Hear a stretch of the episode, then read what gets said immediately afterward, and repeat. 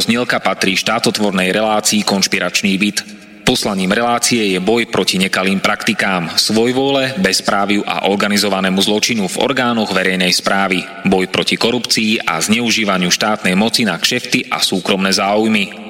Poslaním relácie je i posilniť hlas verejnosti v otázkach demokracie, právneho štátu a podnietiť zvýšenie účasti občanov na rozhodovacích procesoch k správe veci verejných. Cieľom relácie je dosiahnutie transparentnej a efektívnej verejnej správy, otvorenie verejnej diskusie v bezpečnostných, protikorupčných a ľudskoprávnych témach. Relácia preto vo verejnom záujme realizuje kontrolnú činnosť, najmä na úseku Úradu vlády Slovenskej republiky, Policajného zboru, Kriminálneho úradu finančnej správy, Národného bezpečnostného úradu, Vojenského spravodajstva, Slovenskej informačnej služby, sústavy prokuratúry, súdov a prijatých medzinárodných záväzkov Slovenskej republiky. Áno, ide o nezávislé rádio Slobodný vysielač so sídlom v Banskej Bystrici.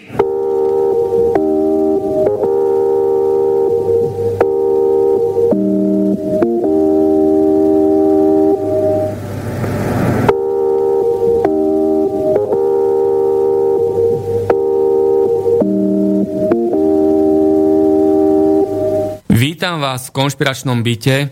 Máme pol piatej a prajem pekné štvrtkové popoludnie všetkým ľuďom, ktorí si teraz na vlnách internetu zapli slobodný vysielač, ale aj tým poslucháčom, ktorí budú počúvať 20. časť relácie Konšpiračný byt z reprízy alebo zo záznamu v archíve Slobodného vysielača či na YouTube. Od mikrofónu z konšpiračného bytu v Bratislavskom štúdiu praje všetkým ľuďom zaujímavé počúvanie Martin Bavolár. Som zvukový technik, moderátor, redaktor, investigatívny novinár a disident bojujúci za dodržiavanie ľudských práv. Dnes je 6. oktobra 2016 a do 18.30 budeme mať otvorenú diskusiu o bohorovnom hesle polície pomáhať a chrániť. Ale v skutočnosti komu pomáha a koho alebo čo naozaj chráni dôveryhodná a neskrumpovaná polícia v úvodzovkách. Sme občania a daňoví poplatníci, preto máme plné právo vedieť, o čo tu ide. Hosťom dnešnej relácie bude pani Elena Stojanovská. Zlý a nedôvoryhodný stav policie je vysvedčením nie pre slušných a pracovitých policajtov, ale je vysvedčením pre funkcionárov vo vedení polície. A vedenie polície je skorumpované, sklientelizované, spolitizované a prepojené na štruktúry organizovaného zločinu vo vláde, prokuratúre, advokácii a súdnictve. Tu, v nezávislom rádiu Slobodný vysielač, si povieme veci pravdivo, pravým menom, na rozdiel od mainstreamového vysielania, to znamená vysielania hlavného prúdu. Lebo mainstreamové média, televízia Markíza, RTVS, TA3, Denník SME, Denník N, Nový čas a tak ďalej. Ovplyvňujú oficiálnu mienku. Už sa to rozdeluje, ako kedysi v čase neslobody. Tu je oficiálna mienka a tu je tá neoficiálna, pravdivá mienka. Pani Elena Stojanovská priniesla do štúdia so sebou aj rozsiahly dôkazný materiál – tak nás čaká objasnenie kauzy, ktoré sa dotýka nás všetkých. Ide o verejný záujem. Je dôležité, aby ste vedeli aj to, že mainstreamové médiá, televízia Markíza, teatry, RTVS, Denník SME, Denník N, Nový čas a tak ďalej, takéto príbehy, ako je príbeh a svedectvo Eleny Stojanovskej, zamlčujú a schovávajú do trezoru. Presne tak. Taká je manipulácia, demagógia, ideológia a propaganda mainstreamových médií, pretože sú súčasťou tohto marazmu. tejto súčasnej totality, ktorá sa maskuje a pretvaruje, že je demokraciou v úvodzovkách. Je nad slnko jasnejšie, že na Slovensku nám zo strany každej vlády závažne chýba ochrana ľudských práv a občianských slobôd, pretože na Slovensku je stále zo strany skorumpovaných politikov páchaná genocída obyvateľov. Jediný okamih, kedy občania môžu ovplyvniť stav veci verejných, sú parlamentné voľby. Žiadne petície, iniciatívy a referenda, ale iba parlamentné voľby. Na to nikdy nezabúdajme. Extrémizmus v polícii, skorumpovaní prokurátori s vlastnými pravidlami, organizovaný zločin, prepojený so štátnou správou vo Ficovo-Kiskovom Slovensku, zbraňami vyzbrojení mafiáni v slovenských úradoch. Čo sa to šíri našou spoločnosťou? Dokážeme sa brániť korupcii s maskou mafie? Prítomnosť organizovaného zločinu v našom sklientelizovanom parlamente nech je na mementom aj pri počúvaní tejto dnešnej veľmi aktuálnej téme. Máte právo vedieť, kto sú v skutočnosti Andrej Kiska a Robert Fico. Odmyslíme si spolu múry medzi nami. Tie ploty a múry, ktoré sú v našich mysliach, v našich hlavách. Niektoré si staviame sami, s inými nám výdatne pomáhajú politici či mainstreamové médiá, ako sú televízia Markíza, teatry, RTVS, Denník Sme, Denník N, Nový čas a tak ďalej. Všetky ich spája fakt, že namiesto skutočných konštruktívnych riešení zložitých problémov nás ťahajú k tým jednoduchým riešeniam v úvodzovkách, ktoré pomáhajú a chránia túto totalitu, ktorá nás ovláda a zotročuje. Tento štátny korupčný systém a organizovaný zločin vo vláde, polícii, advokácii, súdnictve, prokuratúre a na úradoch pokiaľ nebude prijatý zákon o hmotnej zodpovednosti politikov, nikdy nebude odstránená korupcia. Celý systém je nastavený na jednu veľkú hru v vodzovkách, kde je človek proti človeku, aby sa ľudia nevzopreli tomuto systému, tejto hrôzovláde, ale aby každý hral hru otroka pre veľkomožnú, urodzenú a nedotknutelnú skupinu oligarchov vo vedení štátu, ktorí si myslia, že sú nadľudia a my sme ich otroci. Lipšic a Kaliňák sa vždy kryli. Naďalej sa kryjú a pomáhajú si, pretože obidvaja sú z rovnakej mafie. Lipšic a Kaliňák si na svoje kšefty a súkromné záujmy na ministerstve vnútra vytvorili policajnú inšpekciu, z ktorej si urobili spoločnú SROčku. Podradili si ju pod seba. Preto stále nemáme vyšetrené žiadne kauzy.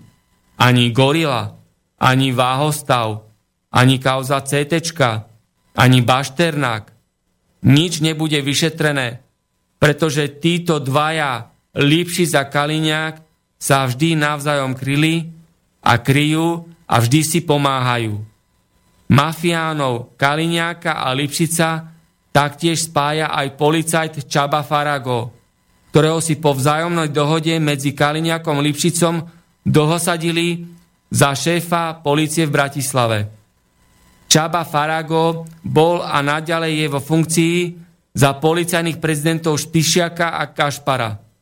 Je verejné tajomstvo, že to boli práve Spišiak a Gašpar, ktorí zabránili policajnému vyšetrovaniu páchateľov z kauzy Gorila. Gašpar dokonca nechal skartovať celý spisový materiál ku kauze Gorila. Z klientelizovaného a skorumpovaného policajta Čaba Farago vymenoval prezident Slovenskej republiky Andrej Kiska za generála. Stále si ešte myslíte, že sú to všetko náhody? Ak nie, tak tu začneme už náhlas rozprávať o tej mafii, ktorá je predmetom štátneho tajomstva. O obrovskej korupčnej sieti na najvyšších miestach. Iba v stručnosti. V normálnom štáte by policajt Čaba Farago bol dávno vo vezení. Ale Andrej Kiska ho po dohode s Robertom Kaliňakom vymenoval za generála. Andrej Kiska, ktorý je rovnako závadový, falošný a skorumpovaný, ako bol aj Václav Havel. Áno, bola to práve aj Havlová mafia, ktorá zabránila Aleksandrovi Dubčekovi stať sa po roku 1989 prezidentom. A boli to opäť chápadlá Havlovej mafie, ktorá tieto chápadlá, ktoré zapričinili tragické umrtie Alexandra Dubčeka v roku 1992. Na ministerstve vnútra Slovenskej republiky vo funkcii samostatného radcu v odbore štátnej služby vnútro činnosti na úrovni služobného úradu s vykonávaním kontroly a samostatnej ucelenej odbornej činnosti v určenom úseku štátnej správy pôsobnosti ministerstva vnútra som odhalil a zdokumentoval podvody, manipulácie v kontrolných orgánoch a korupciu, organizovaný zločin, kšefty a bezprávie na najvyšších miestach. Kaliňáková mafia ma za to prenasledovala a zastrašovala. Funkcionári ministerstva vnútra ma nútili, aby som na ich príkaz podpísal sľub absolútnej poslušnosti Kaliňákovi. To som rozhodne a jednoznačne odmietol takéto nekalé, totalitné a mafiánske praktiky.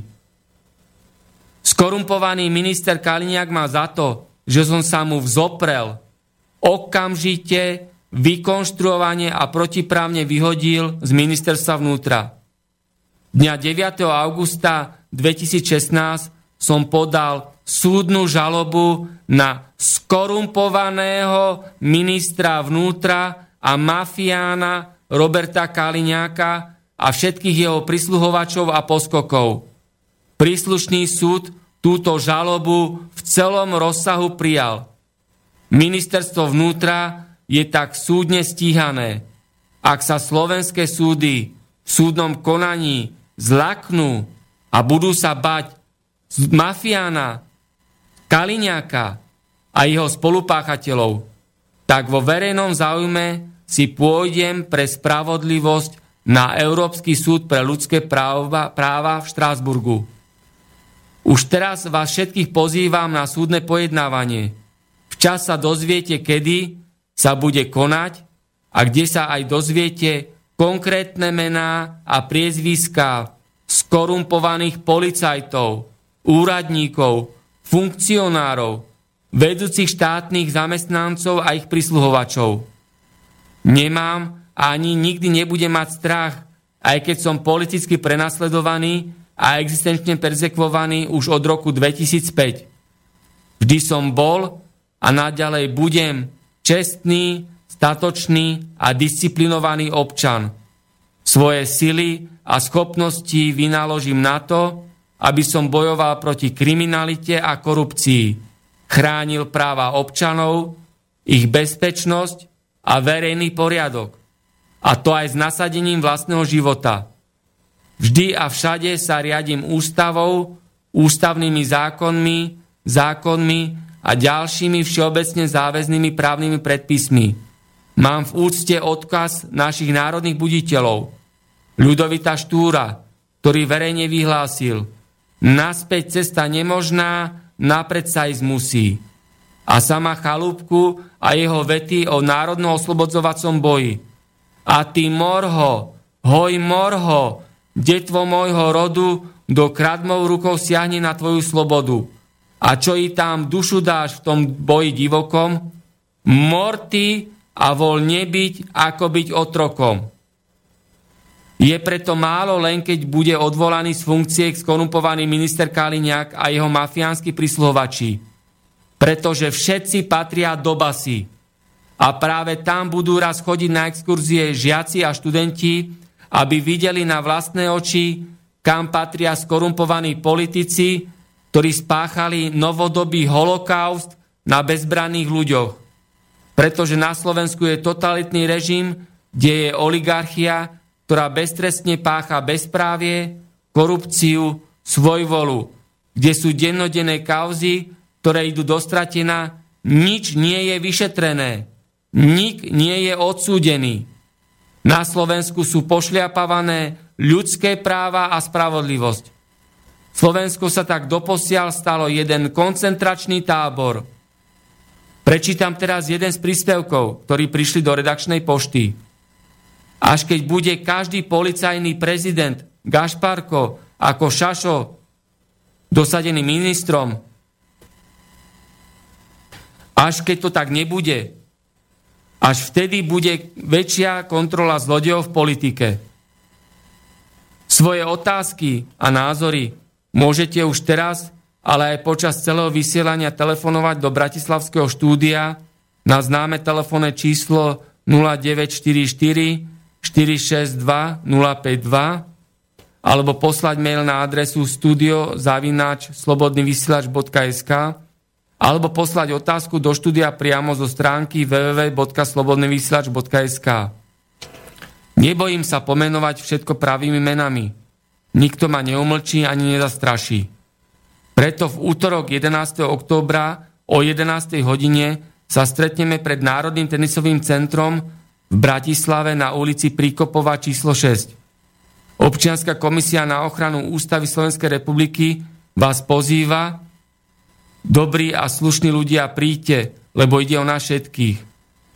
Na toto stretnutie občanov sú pozvaní všetci, okrem závadových osôb, agentov, provokatérov a policajtov v civile. Všetci pôjdeme spoločne riaditeľovi Slovenskej informačnej služby odovzdať môj podnet ku kauze Gorila, skorumpovaným politikom, skorumpovanej prokuratúre, skorumpovanej polícii, prehnitému súdnictvu, zlodejinám a bezpráviu. Príďte a stanete sa svetkovia, či riaditeľ Slovenskej informačnej služby a jeho zamestnanci majú záujem plniť svoje pracovné povinnosti a úlohy určené Ústavou Slovenskej republiky a príslušnými zákonmi. Tak, ako som spomínal hneď v úvode dnešného vysielania, teraz v štúdiu so mnou sedí pani Elena Stojanovská, Stojanovská ktorá bez cenzúry vydá tu a teraz svoje svedectvo o mafiách, bezpráviu, svojvole, nekalých praktikách a totalitných metódach. A ešte k tomu prečítam niekoľko slov z trestných oznámení, sťažností a žiadostí, ktoré podala na príslušné miesta. Pri moci sú stále tí istí ľudia, ktorí tu boli a stále sú. Sú to ľudia bez morálnych kvalít, vypočítaví, túžiaci po moci, peniazoch za každú cenu, po pomste. Títo ľudia boli naučení kradnúť a kradnúť aj teraz, pretože tento systém im to umožňuje. Nič sa nezmenilo. Páchatelia kradnú, zneužívajú, ničia a nevinní ľudia trpia a sú prenasledovaní. Osobne som sa obrátila na políciu, prokuratúru, ministerstva vnútro, ministerstvo vnútra a inštitúcie, ktoré sa zaoberajú ochranou ľudských práv. Na moje prekvapenie policia vôbec nič nevyšetrovala. Prokuratúra mlčí. Ministerstvo vnútra sa tvári, že ničomu nerozumie. Predsa nebudú vyšetrovať samých seba. Tým pádom ja som ako žena vystavená útokom organizovaného zločinu a nemôžem sa domôcť nielen spravodlivosti, ale ani ochrany, pretože na organizovanom zločine sa podielajú predstavitelia štátu. Obrátila som sa s prozbou o pomoc na tieto inštitúcie. Centrum právnej pomoci, Slovenský červený kríž, Slovenské národné stredisko pre ľudské práva, ombudsmanku, verejnú ochrankyňu práv Janu Dubovcovú, podpredsedničku parlamentného výboru pre ľudské práva a národnostné menšiny Luciu Nicholsonovú, občanské združenie Pomoc obetiam násilia, kde mi zamestnanec, pracovník povedal, že zotročovanie ľudí sa deje na celom svete a aj s týmto na políciu by nebolo dobré pre nikoho. Musím preto konštatovať, že všetky uvedené inštitúcie sa nezaoberajú ochranou ľudských práv. Nič sa od roku 1989 nezmenilo, pretože terajší systém to umožňuje. Polícia chráni a pomáha iba ľuďom, ktorí majú kontakty, peniaze a pracujú na vysokých pozíciách. Pekný deň prajem, pani Elena Stojanovská. Aj vám pekný deň. Vítam vás v Bratislavskom štúdiu. Ďakujem. Nech sa páči, môžeme začať rozprávať o vašom príbehu, o vašom svedectve. Nech sa páči. No ja by som začala tým, že vlastne čo sa mi stalo a ako to bolo podané na policii Slovenskej republiky. Krátkosti, v decembri roku 2006 som začala pracovať vo firme pána Františka R., podnikateľa z Košic. Jednalo sa o rodinný podnik. Po smrti manžela v decembri v roku 2008 začala sa šikana zo strany kolegyň a tiež sexuálny nátlak zo strany majiteľa podniku a jemu blízkych ľudí, ktorý bol v začiatku malý, priam nebadaný, ale postupne sa zvyšoval. V tom čase som to nepokladala za nejaké nebezpečné, skôr za uražlivé, a pretože pracovných príležitostí je málo v mojom veku aj v mojom prostredí, naďalej som ostávala pracovať u toho zamestnávateľa. Tlak bol stále väčší, až to skončilo hrubým psychickým nátlakom, zastrašovaním a vydieraním. Že sa mi môže niečo stať, že sa stane niečo deťom, že ma zabijú a podobne. 11. apríla v roku 2011 som túto situáciu už nezvládla a napriek vyhrážkam, že keď odídem, tak sa mi niečo stane, vrátila som kľúče a odišla som. Naivne som si myslela, že budem mať pokoj. Ešte ten istý deň ma napadli susedia, ľudia z môjho najbližšieho okolia. Bola som veľmi prestrašená, pretože na ulici slovne na mňa utočili ľudia aj takí, ktorých som vôbec nepoznala.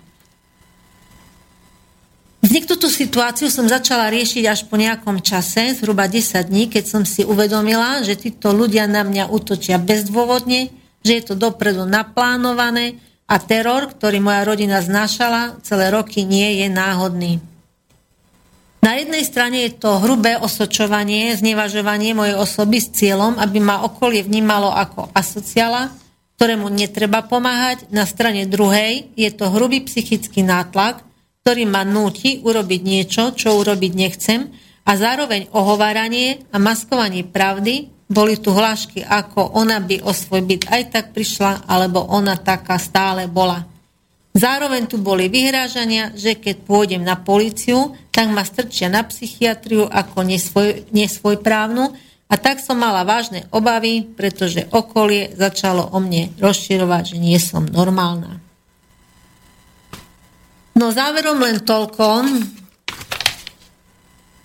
že e, sa nejedná o náhodný čin, ale o dobre zorganizovanú akciu, cielenú,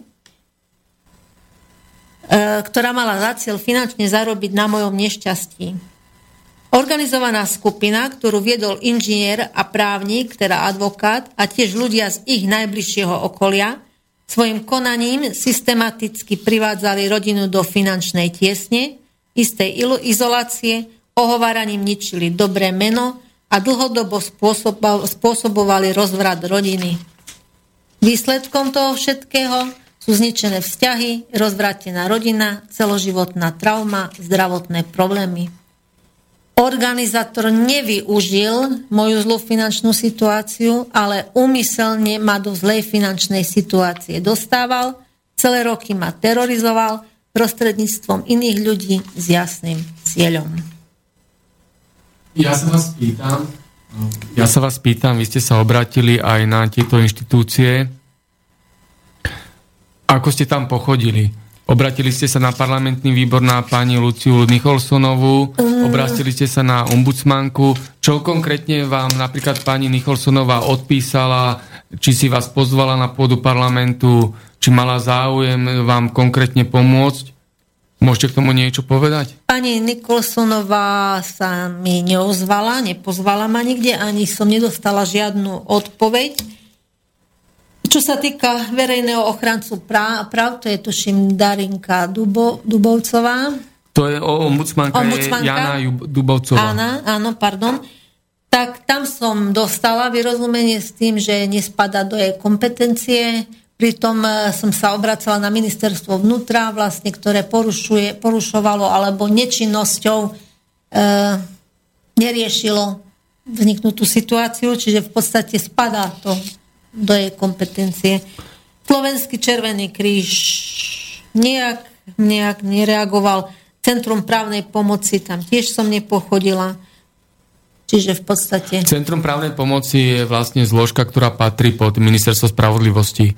Hej, a ministerka spravodlivosti je Žitňanská, takže ani Centrum právnej pomoci nie, vám nedokázalo pomôcť. Nie, nie, nie, tam vôbec nie. Tam ako vôbec. Čiže vlastne v týchto inštitúciách musím skonštatovať, že sú nefunkčné. Zaoberajú sa ochranou ľudských práv viac menej na papieri.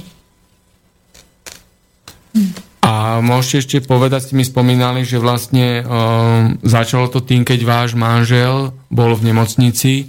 Tam sa začali diať nejaké nekalé praktiky, ktoré vlastne predchádzali celej tejto kauze? Ono v podstate m, mm, ešte v minulom režime, pretože ja som sa vydávala za Jugoslovana, takže vlastne v podstate už za hrubého socializmu sme boli prenasledovaní. Nemali um, ako... Mala som problémy v škole, vydávala som sa v treťom ročníku na strednej škole, už tam sa objavili problémy, nebola som priamo vyhodená e, zo školy, ale taký nátlak sa utvoril, ledva som zmaturovala, hoci som mala dobré študijné výsledky. No a potom to pokračovalo tým, že som prichádzala o prácu, tak sme sa vlastne rozhodli odísť zo Slovenska, lebo keď som chcela pre rodinu žiť, tak som vlastne aj musela odísť. No a po roku 1989 som sa rozhodla vrátiť na Slovensko, dúfajúc, že sa to tu zmenilo, že sa tu bude, pardon, dať lepšie žiť.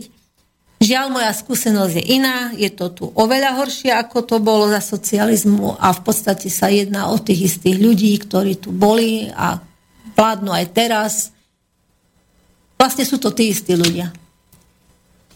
No a manžel, e, my sme sa vrátili vlastne v roku 94, manžel za nami prišiel v roku 1996, lebo dva roky som vybavovala jeho, neviem to nazvať, pás, hej, lebo ne, aby mal pobyt, jeho pobyt na Slovensku. Takže prišiel o dva roky neskôr za nami, už bol ťažko chorý. No a vlastne vtedy bol zaujímavý pre istú vrstvu ľudí, pre tú istú vrstvu, ktorá pod, neskôr napadla aj mňa, vlastne tým, že na Slovensko prichádzali cudzinci zväčša s peniazmi, chceli niečo sprivatizovať, no a nebol to náš prípad, manžel nebol bohatý, bol ťažko chorý, ale zaujali ich práve tým, že v nemocnici potom bol, boli na ňom odskúšané lieky, bol vlastne zneužitý v nemocnici. No.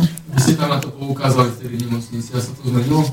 E, viete čo, ja som na to prišla, poukazovala som na to a v podstate začala, začal mať lepšiu liečbu a vlastne tým sa to ututlalo, ja už som za to ďalej neriešila, nechala som to tak, zdravie mu už aj tak nemohol nikto vrátiť, čiže v podstate sa to ututlalo. Hej. No a o 7 rokov som bola napadnutá ja. Tými istými ľuďmi. A ako ste dopadli, keď ste sa obratili na policiu? Boli ste aj na výsluchu, dávali ste trestné oznámenie? Ako tam prebiehalo tento úkon?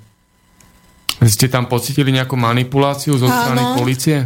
Áno, na prvom eh, výsluchu, na prvom, keď som podávala prvý, prvýkrát trestné oznámenie v roku 2014, 26. júna, vlastne e, vyšetrovateľka chcela nejakým spôsobom akože sa nič nestalo, hej, mm, konkretizovať vlastne ja som aj uviedla, čo sa stalo, kde sa stalo, jak sa stalo, konkrétne osoby, čas, miesto, lenže nejakým spôsobom ne, nebol tam záujem, hej, nebol tam záujem o to, aby sa to skutočne vyšetrilo. Čiže zápisnicu som síce dobrovoľne podpísala, ale nevšimla som si, že také hrubé nezrovnalosti v nej môžu byť aj pod hlavičkou ohováranie, bolo tam um, uvedené hrubý nátlak, psychický nátlak, vydieranie a hlavička sa riešila ako pod hlavičkou ohováranie, čo je vlastne celkom iný paragraf. Tým pádom aj prokuratúra to riešila ako ohováranie a v podstate som sa nejak nevedela domôcť spravodlivosti. Tak som sa obratila na ministerstvo vnútra prostredníctvom o okresného úradu v Košiciach niekoľkokrát teraz nech tak z hlavy poviem, možno 6 krát. A vlastne tiež som nepochodila. Vlastne ministerstvo vnútra eh, ako to povedať, organizuje školenia a ako sa nestať otrokom v zahraničí v podstate takú závažnú vec, ako je eh, nutená prostitúcia vôbec neriešilo, vôbec sa tým nezaoberalo jeho inšpekcia vrátila vás vyzýva, aby ste poukázali na to, že sa pracovníci ministerstva nejak nechovajú alebo neriešia veci, hej. A keď na to poukážete, keď sa na nich obratíte, vlastne ide to dostratená, vrátilo sa to späť na okresný úrad, čiže okresný úrad prešetroval sám seba.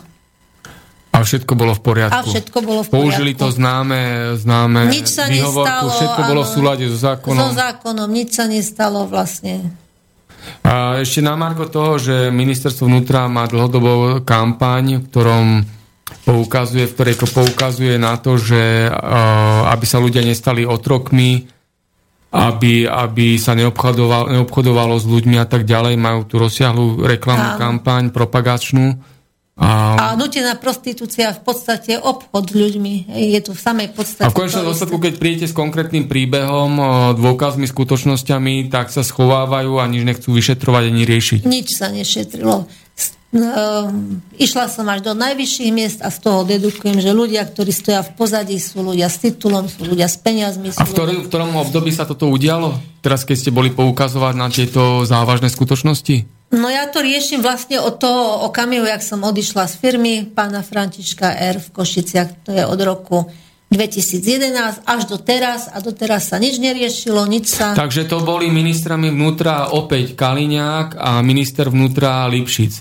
A obidvaja, ako som spomínal v úvode, sú prepojení záujmovo a obidvaja nedokázali riešiť, e, ich zamestnanci pod ich vedením nedokázali riešiť takúto závažnú, závažnú vec, lebo to je vlastne vec, závažná na ktorú ste vec, poukázali, hej? To je v podstate závažná vec, áno. To nie je maličkosť. Takže vlastne aj e, na tomto jednom príbehu, na ktorý vy ste prišli poukázať do rádia, aj neriešenie a manipulácia a dávanie do stratená. To spája, opäť to spája mafiána, zločinca, skorumpovaného ministra Kaliňáka, ako aj mafiána, zločinca a skorumpovaného bývalého ministra vnútra Lipšica. Takže zase vidíme, ako sú spojení Lipšic a Kaliňák. Ja som sa ako obracala komplet, ako na ministerstvo, nie konkrétne na nejakého ministra, ale konkrétne na ministerstvo vnútra. E, konštatujem, že to nebolo riešené. Vôbec to nebolo riešené. Čiže...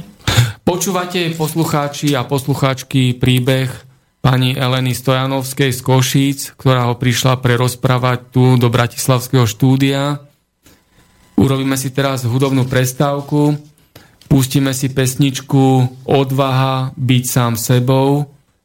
Príjemné počúvanie, nech sa páči.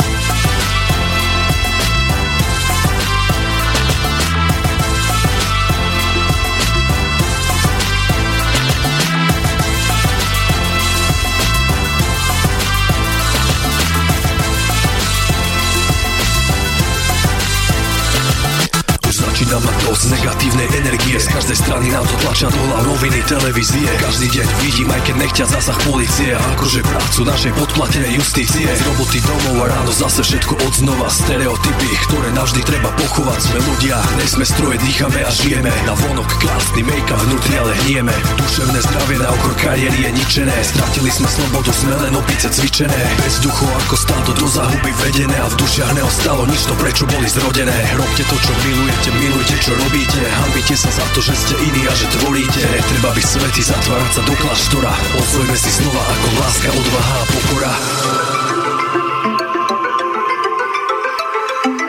Osvojme si slova ako láska, odvaha a pokora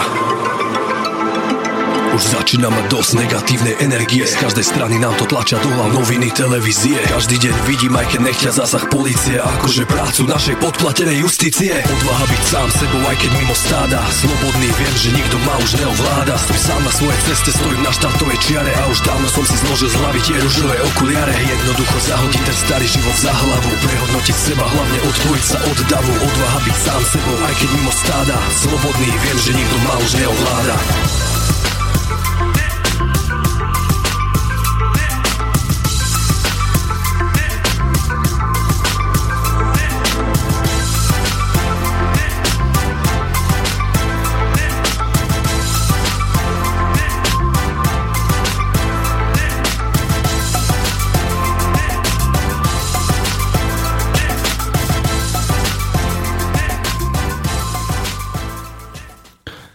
Pekné štvrtkové popoludnie vám prajem z Bratislavského štúdia.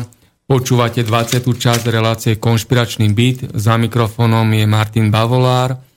Máme tu hostku, pani Elenu Stojanovskú z Košíc, ktorá tu prišla vydať svedectvo o zlom stave polície a všetkých úradov, ktoré súvisia s prácou policajného zboru. Ja sa teraz pýtam pani Eleny Stojanovskej, e, akú má skúsenosť e, s rôznymi kriminálnymi bandami v mieste bydliska a s existenčným prenasledovaním, persekúciou na pracovisku v súvislosti s tým, na čo poukazovala a čohom bola obeťou? No, ja by som takto, hej, že uh, je to vlastne také reťazenie hej, kriminálu. A spočíva to v tom, že vás nenapadnú tí ľudia, ktorý, ktorých poznáte, ste vytipovaní vlastne v mieste bydliska miestnou oligarchiou, čiže susedmi. Ale nenapadnú vás títo ľudia, ale niekto celkom iný, s kým nemáte nič spoločné, ale nejakým nejako sú prepojení, áno, čiže vás vlastne napadajú ľudia, ktorých vôbec nepoznáte. Pešiaci vám robia zlé od maličkosti, ako sú vypustené gumy na aute, až po stratu zamestnania, nastane rozvrat rodiny a obeď sa zároveň očierňuje, aby v konečnom dôsledku nestal pri nej nikto. Po druhé by sa dalo povedať, že keď už sa obeď nevie brániť, je to aj taký moment prekvapenia. Ako sme spomínali, spravodlivosti sa neviete domôcť, pretože nie radový vyšetrovateľ, ale niekto za ním má záujem na tom, aby sa vec neriešila. No ja osobne viem uviesť konkrétne reťazenie tohto kriminálu a keby policia chcela, tak dávno by všetkých pochytala. Faktom ostáva, že policia to nechce. Čiže zhrnula by som, obeď je vytipovaná v mieste bydliska, cieľene systematicky terorizovaná. To znamená, že si k nej ľudia na to určení dovolia rôzne nepravosti, ovplyvňujú aj iných ľudí, ktorí nemajú s ňou s obeťou nič spoločné, niekedy útočia aj otvorene, pretože vedia, že si to môžu dovoliť, že ich niekto kryje, že sa im nič nestane. Práve naopak, poslušne za nejaký druh odmeny urobia, čo sa od nich vyžaduje. Čiže obeti sa nikto ne, nezastane a má, je, je tu záujem, že niekto má záujem na tom, aby to tak bolo. No ako obeď v podstate nemáš nejakú možnosť voľby, no, nemôžeš povedať, nechajte ma, ja nechcem mať s tým nič spoločné, pretože sa ťa nikto na nič nepýta. Nevyberáš si ty, vyberajú si oni. Hej. máš dve možnosti. Môžeš sa tomu postaviť, alebo musíš potom odísť preč. Pretože vlastne sa nech necháš dobrovoľne mlátiť, linčovať, vyhodiť z práce, okradnúť. Čiže vlastne tie dve možnosti máš. Ono sa rozhodne o teba, bez teba. Bez teba. O tvojom osude bez teba. Ty nemáš na to nejaký dosah. Scenár je urobená a vlastne viac menej s tým nič nezmôžeš. Takže máte úplne pocit bezmocnosti. Áno. Práve preto som sa obracala na tieto inštitúcie, inštitúcie ale... E, ja sa vás pýtam, máte pocit, že žijete v demokratickom a fungujúcom štáte, kde sú dodržiavané ľudské práva? Nie. Nie. To nie je, že pocit, to je čistý, tvrdý fakt. Tak, toto si, vážení poslucháči, uvedomte, že Slovenská republika je zlyhávajúci štát, v ktorom nefungujú ani ľudské práva, ktorom sú pošliapávané zákony a čo je najviac rozostrašné, je tu nedodržiavaná ústava Slovenskej republiky. To je základ štátu. A keď ústava Slovenskej republiky je dennodenne dehonestovaná, tak potom v takom štáte nemôže nič fungovať. Respektíve takom štáte funguje iba organizovaný zločin, bezprávie, korupcia, svojvola a ľudia sú zotročovaní, okrádaní a klamaní. Nech sa páči, môžeme pokračovať? Ja som poukazovala na to, že sa ústava Slovenskej republiky oka to porušuje, ale v podstate ako občan som jak ste uviedol, bezmocná, hej, lebo... No totiž to v tomto štáte ďalší, e, ďalšia závažná skutočnosť je tá, že tu nefungujú kontrolné mechanizmy. Takže ako ste aj vy poukázali, e, nakoniec e, vašu stiažnosť riešili tí, ktorí sami porušovali. Sami porušili, áno. Takže to, boj, to je totálny absurdista. Hej, toto v normálnom fungujúcom demokratickom štáte nemôže existovať. Takže pokiaľ na Slovensku nebudú fungujúce kontrolné mechanizmy od najvyššieho kontrolného orgánu, od najvyššieho kontrolného úradu až po ďalšie kontrolné zložky, e, včítanie parlamentných kontrolných orgánov, ako ste spomínali, e, Nicholsonová sa ani neunovala vám odpísať a dať vám na vedomie, ako naložila s vašim podnetom. Hej? Takže máme inflagranty, dôkaz o tom, ako Lucia Nicholsonová rešpektuje potreby, záujmy a sťažnosti ľudí na Slovensku.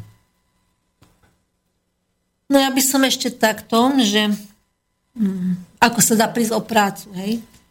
Lebo niekto povie, že predsa to, hm, keď si pracovitý, tak neprídeš o prácu. Ale faktom je, že na Slovensku to funguje tak, že vedenie vás neprepustí priamo, ale sa vám vytvárajú také podmienky pracovné, ktorých cieľom je buď zotročenie alebo prepustenie.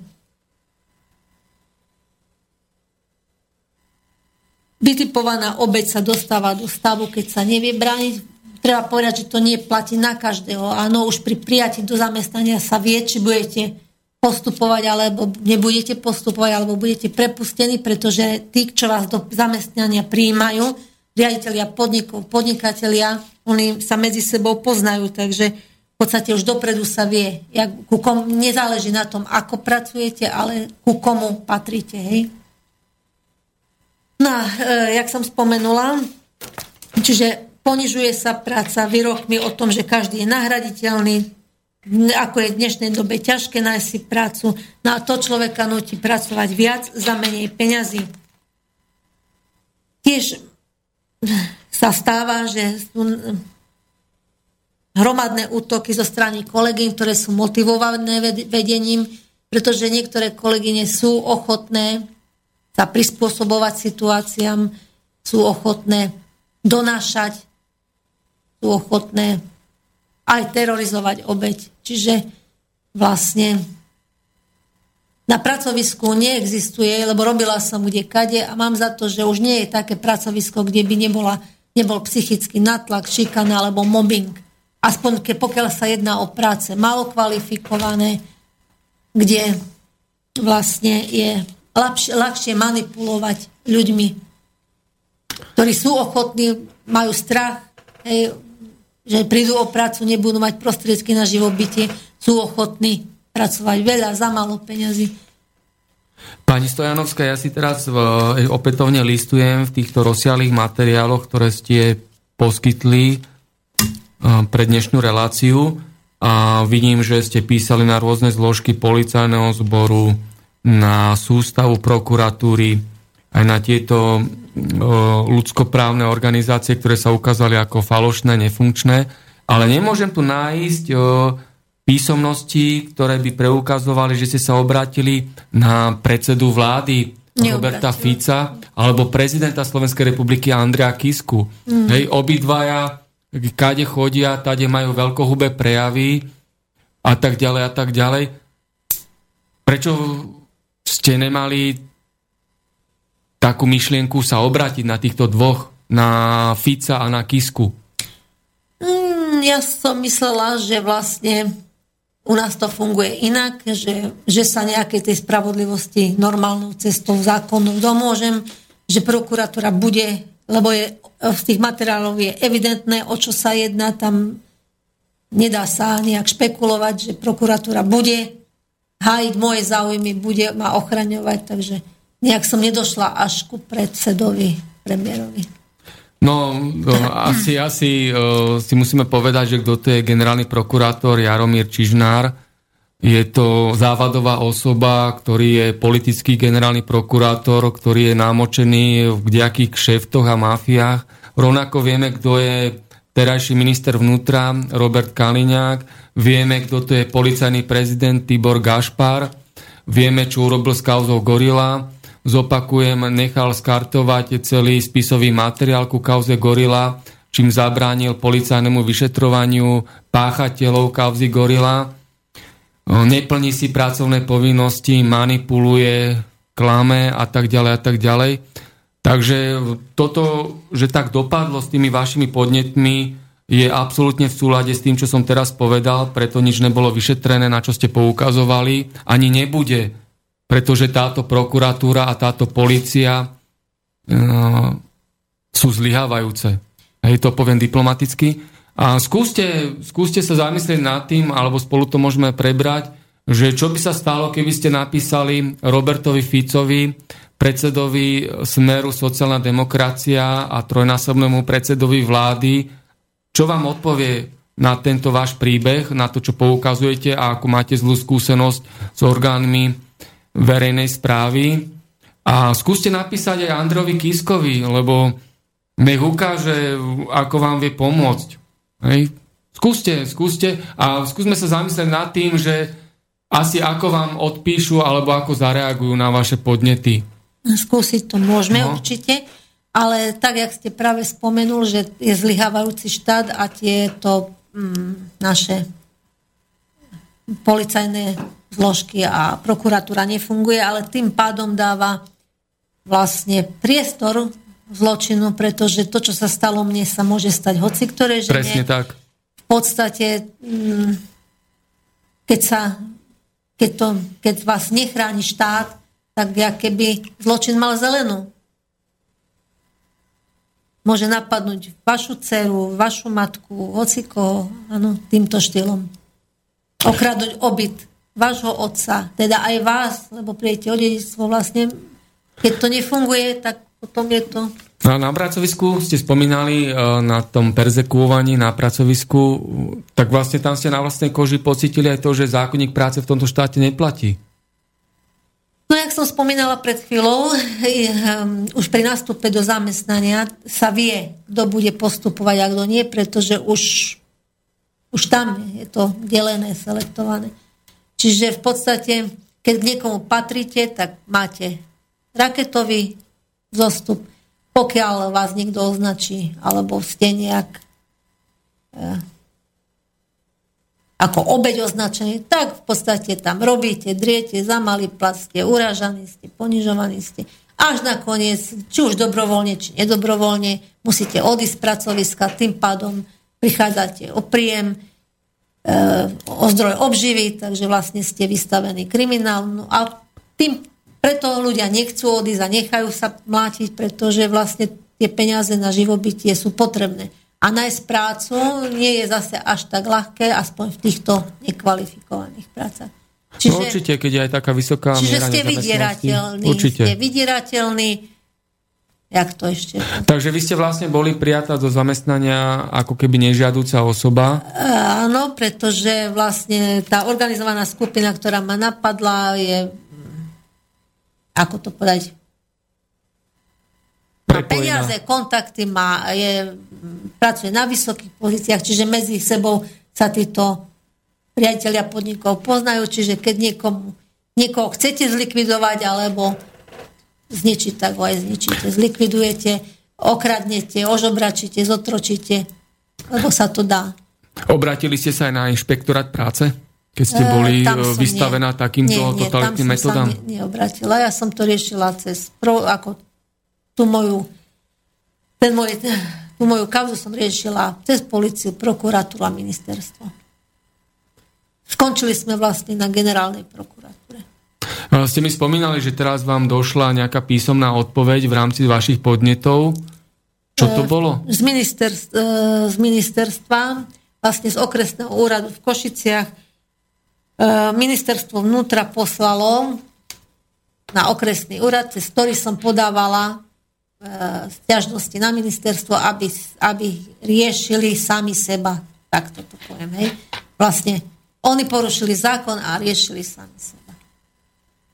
Čiže vlastne neriešili. Všetko bolo v poriadku, všetko bolo tak, jak má byť.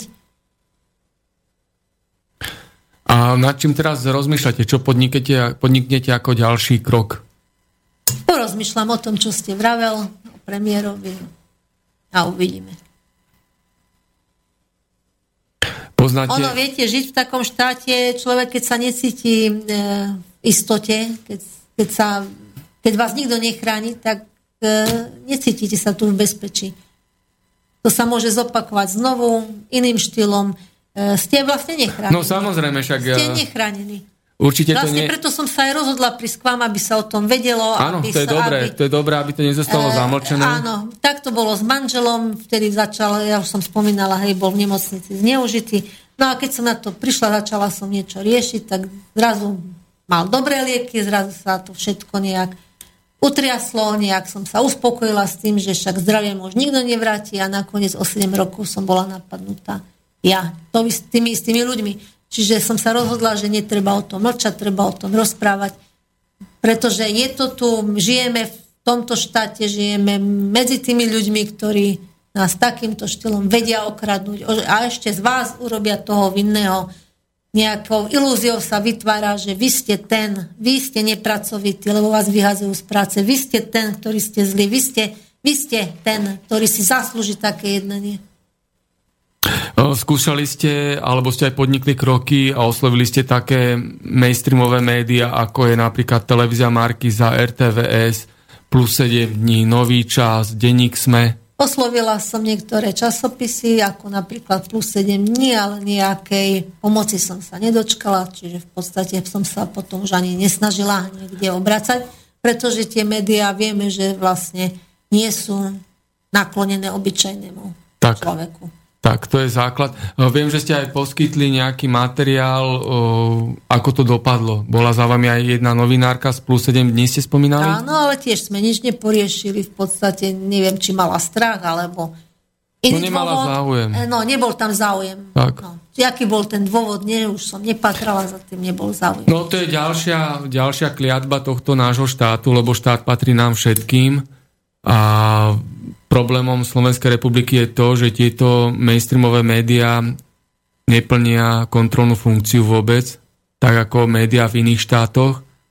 Tieto médiá sú súčasťou tohto štátneho korupčného systému a totalitného režimu, ktorý tu vládne na Slovensku.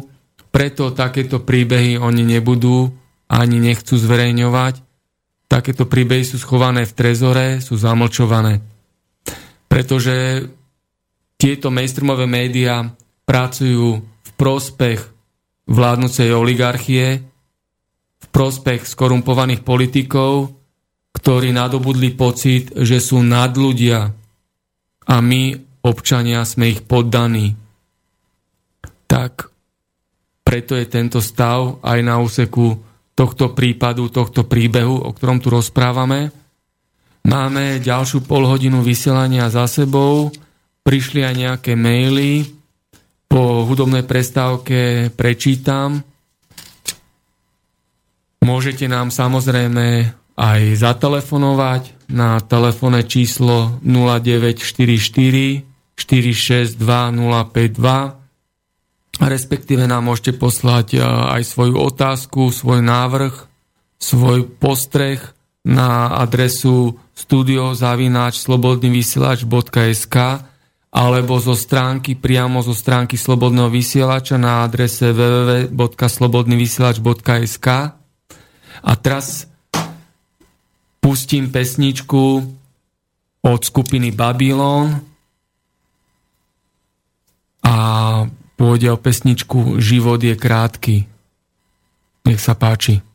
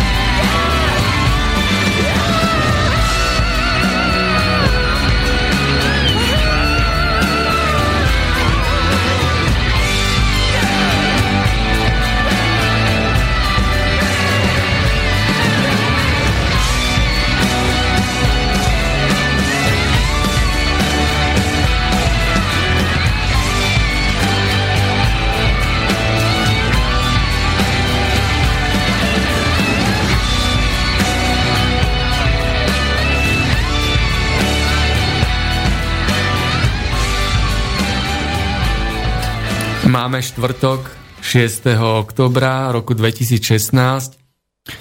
Počúvate reláciu Konšpiračný byt. Pri mikrofóne Martin Bavolár, zvukový technik, moderátor, redaktor, investigatívny novinár a disident bojujúci za dodržiavanie ľudských práv v jednej osobe. Máme dnešnú diskusiu, otvorenú diskusiu o bohorovnom hesle policie pomáhať a chrániť, ale v skutočnosti komu pomáha a koho alebo čo naozaj chráni v úvodzovkách dôveryhodná a neskorumpovaná policia. A keďže my sme občania daňoví poplatníci, preto máme plné právo vedieť, o čo tu ide. Preberáme túto tému s dnešnou hostkou v štúdiu, pani Elenou Stojanovskou.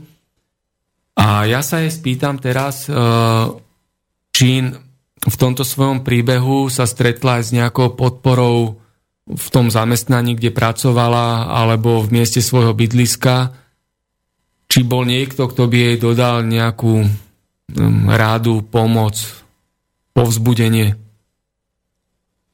No, musím povedať takto, že podpora bola ako, skôr menej ako, ako viac menej nebola žiadna podpora. Sem tam sa vyskytlo nejaké malé svetielko, keď mi nejaká známa na ulici dala, usmernila ma napríklad bývalá kolegyňa tým, že pôjdeš na policiu, lebo keď nepôjdeš, tak sa vlastne nebude, nebude sa, jak to mám povedať, že treba s tým ísť na policiu proste. Netreba o tom mlčať a ja som sa bála ísť, ale napriek tomu, napriek môjmu strachu som sa k tomuto skutku odhodlala. Bála som sa ísť na policiu z nejakej pomsty, bála som sa, že ma potom niekto chytí za krk za rohom, ale bála som sa aj neísť na policiu, lebo keď nepôjdem, čo keď sa ten útok zopakuje. Čiže v podstate bála som sa aj toho, aj toho. Nakoniec som sa odhodlala práve tým, že tá spomenutá žena mi ma usmernila tým, že mi dala radu, že choď. Tak som išla na policii prvýkrát vyšetrovateľka pani inžinierka Daniela Kičinková. Nemala žiadny záujem riešiť to, pritom som podrobne opísala, 5 hodín sme tam strávili spolu, podrobne som opísala všetky vzniknuté situácie, ľudí, ktorí na mňa útočili, spôsob, akým to bolo prevedené, podstate nikto nebol predvolaný, nikto nebol vypočutý, nejakým spôsobom sa nič neriešilo. A pretože som bola vo veľkom strese, som si nevšimla, že hlavička toho, toho celého prípadu je vedená ako trestný čin ohovaranie, čo nie je možné, lebo vlastne tam bolo viac, viac tých trestných činov, hrubý natlak, vydieranie, čiže nemohlo sa riešiť ako pod hlavičkou ohovaranie. Tým pádom som to išlo na prokuratúru. Prokurátor Stanislav, Judor Stanislav Polák to riešil ako ohovaranie, ktoré je už premlčané, čiže v podstate to sa celé, celá tá vec uzavrela bez toho, aby niekto bol vôbec vypočutý. S týmto výsledkom som ja nebola spokojná, tak som opakovane bombardovala ministerstvo vnútra prostredníctvom okresného úradu v Košiciach, kde som doniesla e, zápisnicu z, o trestnom oznámení, kde bolo jasne vidno, že sa jedná o spáchanie viacerých trestných činov, nie o ohovaranie. A kde mi vlastne e, pracovnička v pôsobnosti ministerstva vnútra ma odporučila na občianske združenie Fenestra, ktoré vôbec sa so mnou nekontaktovalo, pretože, pretože sa zaoberá tyrannými ženami v domácnosti a nie trestnou činnosťou. Čiže v podstate to uzavrela tak, že že vlastne nebol záujem ani z, zo strany okresného úradu. Tak som sa znovu obratila na ministerstvo vnútra a zase som sa obratila možno zhruba 5-6 krát, kým konečne z podnetu ministerstva vnútra som podávala svedeckú výpoveď na kriminálnej policii pred vyšetrovateľom, inžinierom Petrom Lechom, ktorý takisto nemal záujem niečo vyšetriť, Eh, zápisnici je uvedené, čo sa stalo, ako sa stalo, kde sa stalo, kto to urobil, ale v uznesení, ktoré mi bolo doručené, je napísané nezistený páchateľ, oznamovateľka nevie uviesť podrobnosti, oznamovateľka e, všetko sa nachádza v špekulatívnej rovine, čiže nebol žiadny záujem niečo vyšetriť. Ani po druhý krát. Tak som sa obrátila už na prokuratúru okresnú, krajskú, na krajskej prokuratúre Judr Jan Kubík.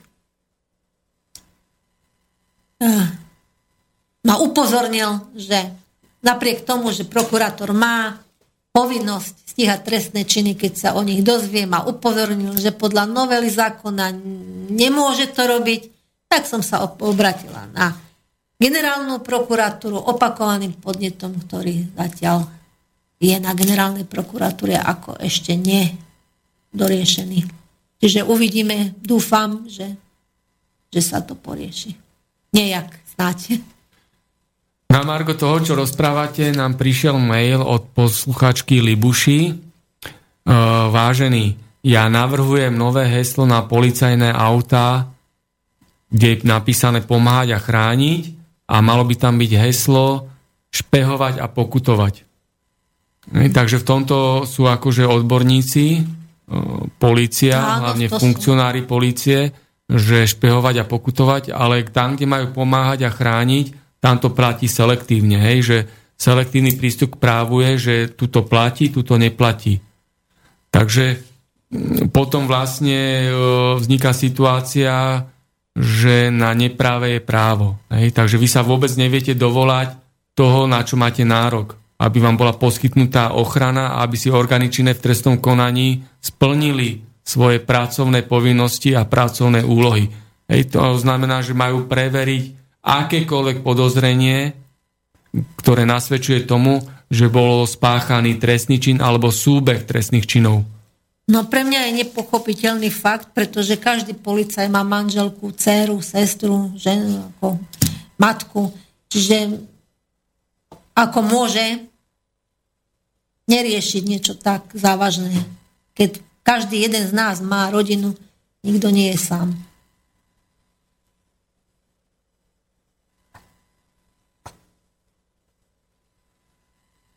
Poznáte niekoho zo svojho okolia, ktorý by sa stretol s niečím podobným? Čo sa stalo vám? Viete čo, konkrétne s týmto nie, ale... No, myslím také, že v takom stave beznádeje, bezmocnosti, to že sa áno, nevie dovolať. To áno. Ehm, viac ľudí v okolí prišli obytí všelijakým spôsobom. Ja som tomu nevenovala nejakú pozornosť, pokiaľ sa nestalo mne niečo podobné, pokiaľ ja som nebola napadnutá, tak som nevenovala týmto skutkom nejakú pozornosť, ale tu sa stalo niečo, rodina bola vysťahovaná, tam sa stalo niečo podobné, rodina lacno predala byť, čiže ono sa to deje medzi nami, len Možno nie sme veľmi všímaví, máme svoje nejaké trápenia, máme svoje nejaké... Nie sme vš- tak, až tak všímaví k okoliu. Ľudia, pokiaľ sa ich to bytostne netýka, nejak tomu nevenujú pozornosť. Nevidíme, čo máme. Pritom, jak som spomínala, každý môže sa dočkať niečoho podobného. Keď sa to stalo mne, môže sa to stať aj inej žene, a je ťažké proti tomu sa brániť. Vlastne skôr by som povedala nemožné. Nemožné, pretože na obec sa útočí skrytou formou. Vy sa viete brániť proti nepriateľovi, ktorého vidíte, áno? Alebo ktorý je vám rovnocenný, ale neviete sa brániť proti niekomu, koho nevidíte, kto na vás útočí skrytou formou, kto má peniaze, kto má vyššie postavenie, kto má na to páky, tak e, proti takému nepriateľovi je ťažšie sa brániť. No a je to čistý hyenizmus, že práve takéto obete si potom vyberá. Je to hyenizmus. A ste rozmýšľali, teraz keď sme sa rozprávali o tom, že by ste dali písomný podnet aj Ficovi, aj Kiskovi, že by ste na to poukázali o tom, čo tu rozprávame? Mm, rozmýšľala som, ale Chcela by som ešte počkať, jak to vybaví generálna prokuratúra, či sa vôbec chytí veci a potom by som... Bo... Je ťažšie, priam nemožné prehliadať niečo také. Momentálne mám pokoj, lenže to sa nedá s tým zmieriť, že niečo také sa vám stalo a teraz sa budeme tváriť a opakovane a budeme sa tváriť, že je všetko v poriadku, lebo už prehrmelo Jednoducho to sa nedá. To sa môže kedykoľvek zopakovať. No a to sa nedá ani tváriť, že je všetko v poriadku, keď to v poriadku nie je.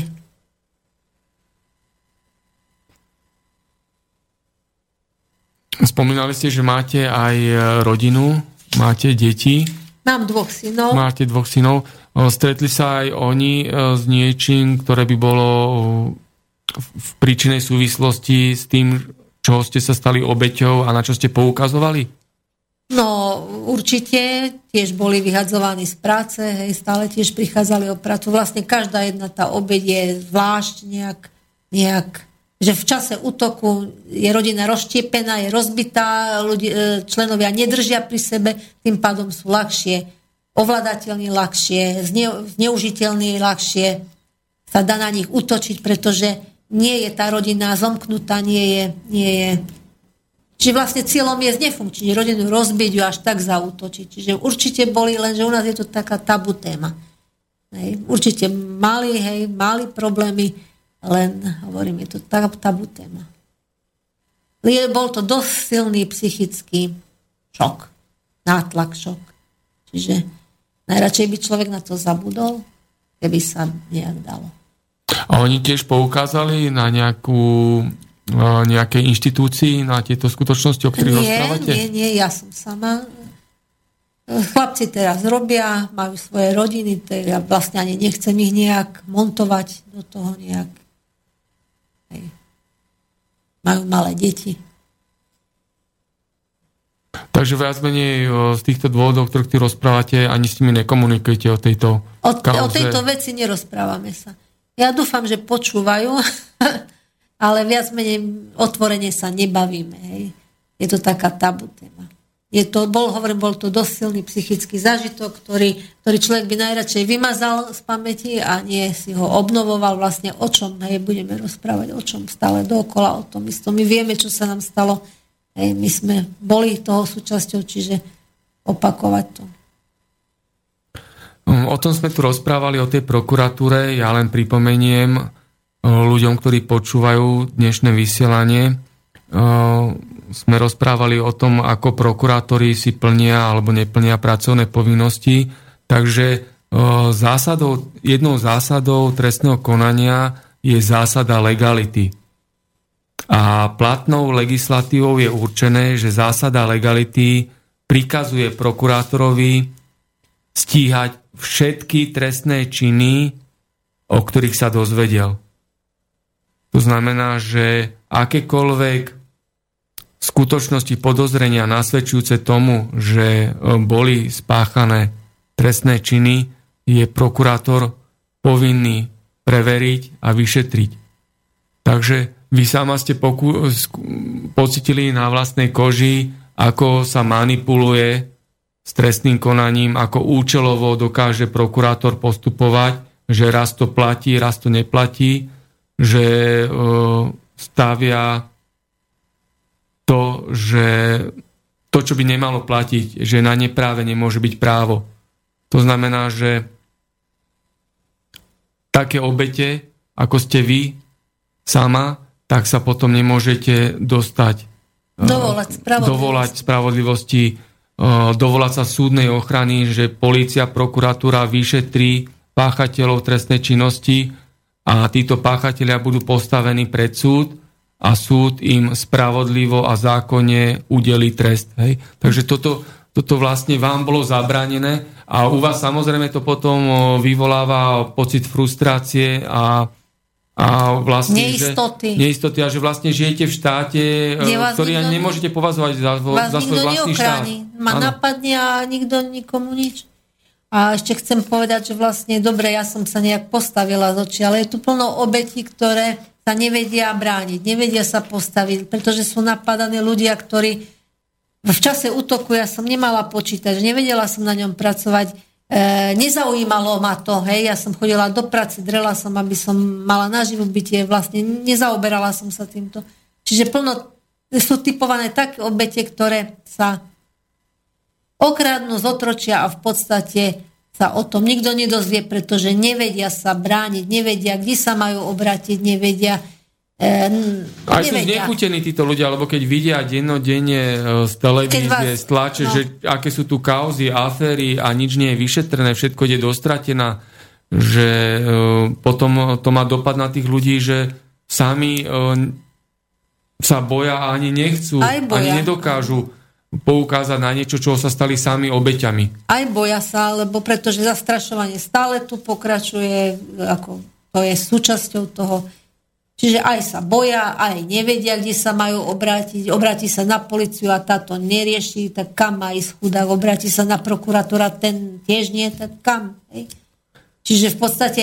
E, vy ste vlastne v rámci svojho vlastného voľného času museli sa dopatrať Dopatrať. cez jednotlivé knihy, o čo vlastne ide. Naučiť zákony. Ste boli asi v knižniciach, alebo ste navštívili nejaké inštitúcie, kde sa poskytuje takáto literatúra. Na internete ste pátrali, hej, o čo vlastne Áno. ide, aké máte možnosti sa obrániť, chrániť. Áno. Hej, takže ste museli vydať veľké množstvo vlastnej energie vo svojho vlastného súkromného času, aby ste nejakým spôsobom nahradili a, a suplovali to, čo majú si plniť štátni zamestnanci, to znamená policajti, prokurátori, hej, ktorí sú platení z našich peňazí, od nás daňových poplatníkov, cez štátny rozpočet a policia aj prokuratúra stojí nemalé peniaze nás, občanov, Takže e, vlastne vy ste sa skonfrontovali s tým, že policia a prokuratúra si neplní pracovné úlohy, neplní si svoju, e, svoju pracovnú činnosť, ktorú má plniť? Ale oka to si neplní, pretože keď raz evidentne je ten zákon porušený, ale evidentne je, tak nemôžeme sa tváriť, že to je ľavo, pravo. Hej. Nie, pri niektorých sú tam niektoré zákony také, kde sa dajú vysvetliť alebo dajú nejak, ale sú aj také, kde je to dané, že je to A, tak je to A, nemôže byť inak, hej? Tak nemôžeme, jak, jak to môže niekto obísť? Jak sa môže tváriť, že to je ináč, keď to ináč nie je, keď to viem ja, vie to on a aj tak napíše do toho uznesenia nejaký blud. No, to už mi potom prípada, že robí blázna zo mňa, alebo zo seba, alebo z nás všetkých. Alebo, ja už neviem. No, policajný zbor patrí pod ministerstvo vnútra a to znamená, že minister vnútra ako predstavený rezortu vnútra je zodpovedný za prácu a plnenie si úloh aj policie. Lebo minister vnútra určuje, kto bude prezidentom policajného zboru.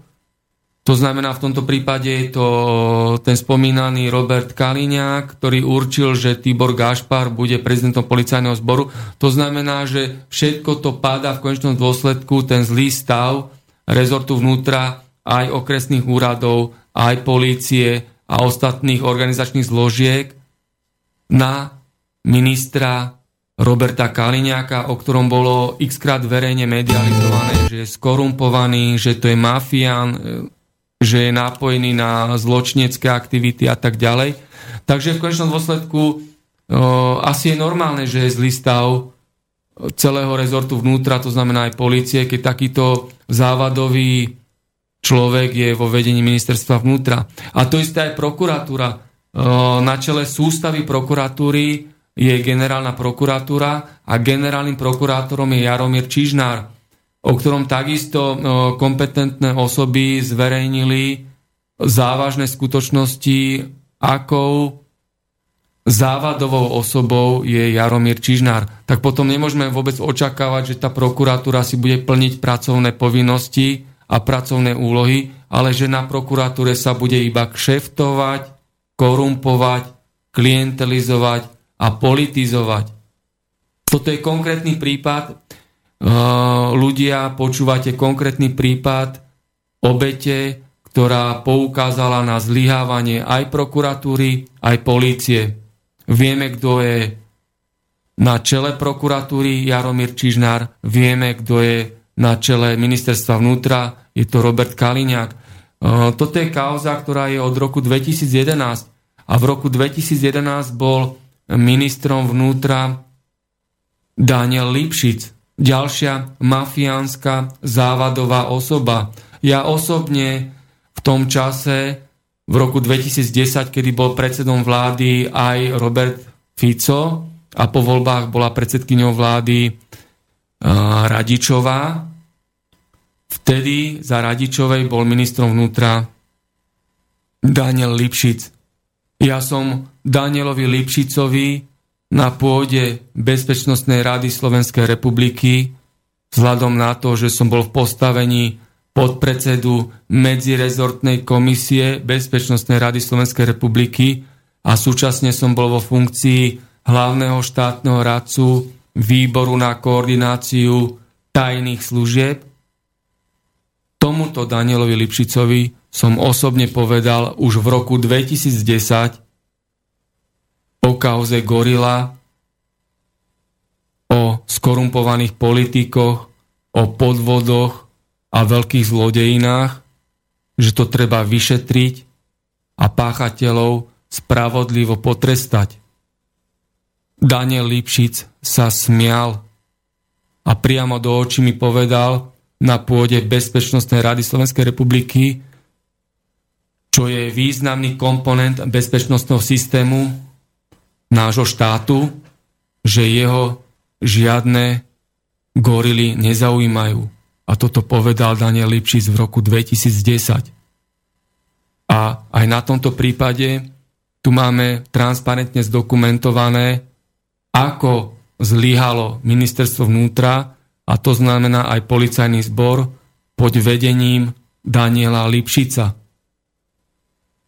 A toto zlyhanie pokračovalo aj za ministra Roberta Kaliňáka. Na úvode som povedal fakty aj o mafiánovi Lipšicovi, aj o mafiánovi Kaliňákovi. Takže toto je vlastne úplne e, očakávajúce a logické, že aj takýto prípad, o ktorom tu pani Stojanovská rozpráva, že takto išiel dostratená, zostal nevyšetrený a pani Elena Stojanovská je v stave bezmocnosti a beznádeje. A takýchto prípadov je tisíce a tisíce ďalších v Slovenskej republike. A ja sa pýtam, dokedy budeme tolerovať toto bezprávie, tieto totalitné praktiky, dokedy chceme žiť v totalite, v tomto novodobom koncentračnom tábore, v ktorom sú porušované ľudské práva a je dehonestovaná ústava Slovenskej republiky. Jediný okamih, kedy to dokážeme zmeniť, sú parlamentné voľby. Žiadne petície, žiadne referenda, žiadne iniciatívy. Iba parlamentné voľby dokážu zmeniť to, aby vo vedení štátu, vo vedení polície, vo vedení prokuratúry neboli závadové osoby. Na to nikdy nezabudnime ľudia. Sú to iba parlamentné voľby, kedy dokážeme urobiť krôči k tomu, aby naše Slovensko bolo spravodlivou, fungujúcou a demokratickou krajinou, kde budeme spokojne, kľudne a šťastne žiť, čo zatiaľ doposiaľ tak nie je. Hej, ako povedala pani Elena Stojanovská, od roku 1989 sú stále vo vedení týchto zložiek osoby, ktoré chcú iba kšeftovať, manipulovať, kradnúť a páchať pomstu voči ľuďom, ktorí sa im zoprú. Ona to posítila na vlastnej koži. O tom tu teraz rozpráva, o tom tu teraz vydala svedectvo. No ja by som takto ešte na záver, na záver, povedala by som, čo som chcela touto reportážou. Hej. Touto repor, reportážou som chcela poukázať na to, ako určitá vrstva ľudí, ktorí, ktorí nám, neviem, privilegovaná vrstva ľudí, nás okráda nielen o spoločný majetok sofistikovaným spôsobom, ale neštíti sa okradnúť slobodnú matku o strechu nad hlavou alebo vdovu nutiť k prostitúcii alebo invalidného dôchodcu zneužiť. Vlastne sa tu jedná o praobyčajný sprostý kriminál, ktorý je skutočne obyčajný kriminál. A vlastne naše ministerstvo vnútra kryje. Polícia, prokurátora kryje tento kriminál.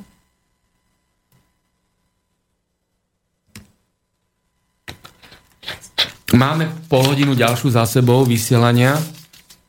Urobíme si hudobnú prestávku.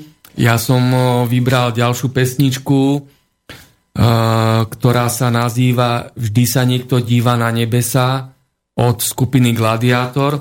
Takže teraz si ju pustíme, urobíme si nejakú štvorminútovú prestávku, potom budeme pokračovať.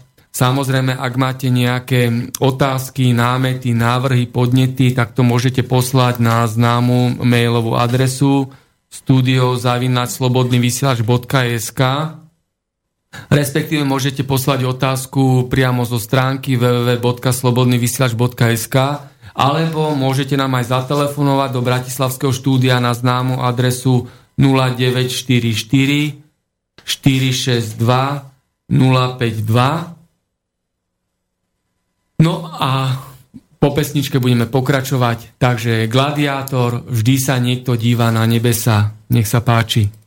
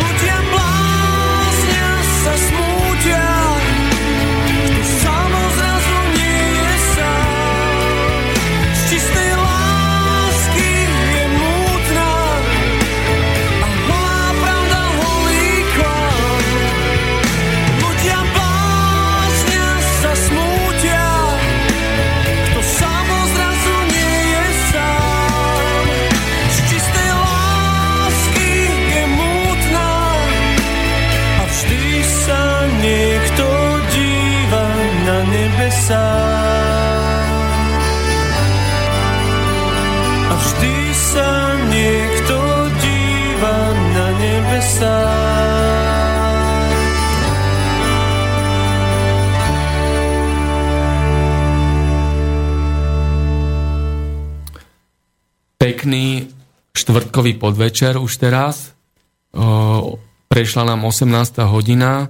Počúvate reláciu Konšpiračný byt Rádia Slobodný vysielač. Preberáme tému o bohorovnom hesle policie pomáhať a chrániť, ale v skutočnosti komu pomáha a koho, alebo čo naozaj chráni dôveryhodná a neskorumpovaná polícia, v úvodzovkách teda. A ako občania a daňoví poplatníci sa zaoberáme touto témou, lebo policia, prokuratúra a štátne, štátna správa žije z peňazí náš, nás, daňových poplatníkov, sú financovaní zo štátneho rozpočtu.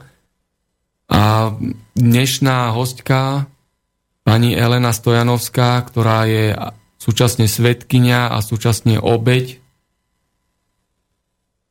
zlyhávania policie, prokuratúry a príslušných úradov, ktorí si neplnia svoje pracovné úlohy a pracovné povinnosti. A ja sa teraz pýtam, či pani Elena Stojanovská pozná aj zo svojho okolia takýto prípad, príbeh, kedy ľudia sú v beznádeji, bezmocnosti. No, uh, všimla som si už dávnejšie, že niektorí ľudia prichádzali o byty.